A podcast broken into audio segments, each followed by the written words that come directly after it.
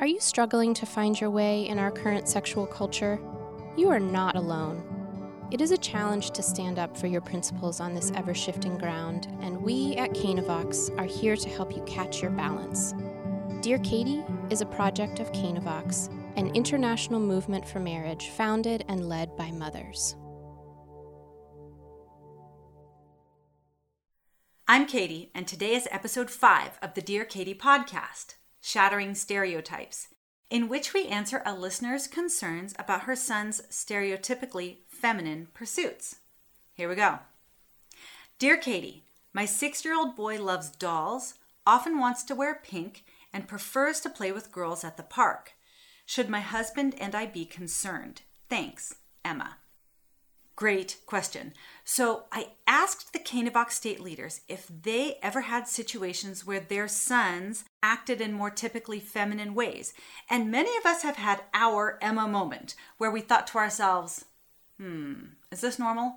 So you're not alone.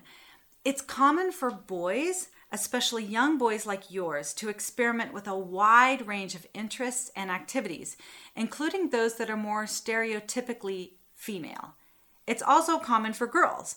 We have the word tomboy for a reason. So, the vast majority of the time, this is absolutely normal. Sometimes our boys outgrow these interests, and other times it's the start of a lifelong hobby like writing, or poetry, or painting, or designing beautiful things. Girl, your kid can break some stuffy stereotypes. Our generation is increasingly aware that boys can be boys in many different ways. It's not just linebackers and lumberjacks anymore, you know? Your son is just as much a boy when he's reading, sculpting Play Doh, or rocking dolls as he is when he's wrestling, playing soccer, or jumping on the trampoline. Being a boy doesn't depend on these activities, it depends on his biological sex. And by that standard, your son is 100% boy. Now, let me pause and say if you suspect that he might be experiencing pathological feelings of disgust towards his male body, then he may need to see a professional. But choose a professional who will help your child accept his body. But in general, what you're saying about your son is totally normal. So, what should you do? Well, don't draw negative attention to it. Avoid saying things like, only girls do that, or boys don't like that kind of thing.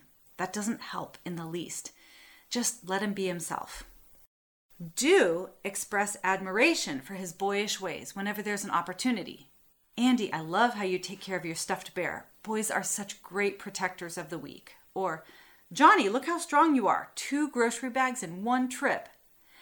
Help him foster friendships with other boys that he likes. Make sure he has lots of positive boy time. And encourage your husband to bond and spend time with his son, especially when he enters into your son's world and activities. Just because your son doesn't match the stereotype of a boy, who cares? Stereotypes are superficial.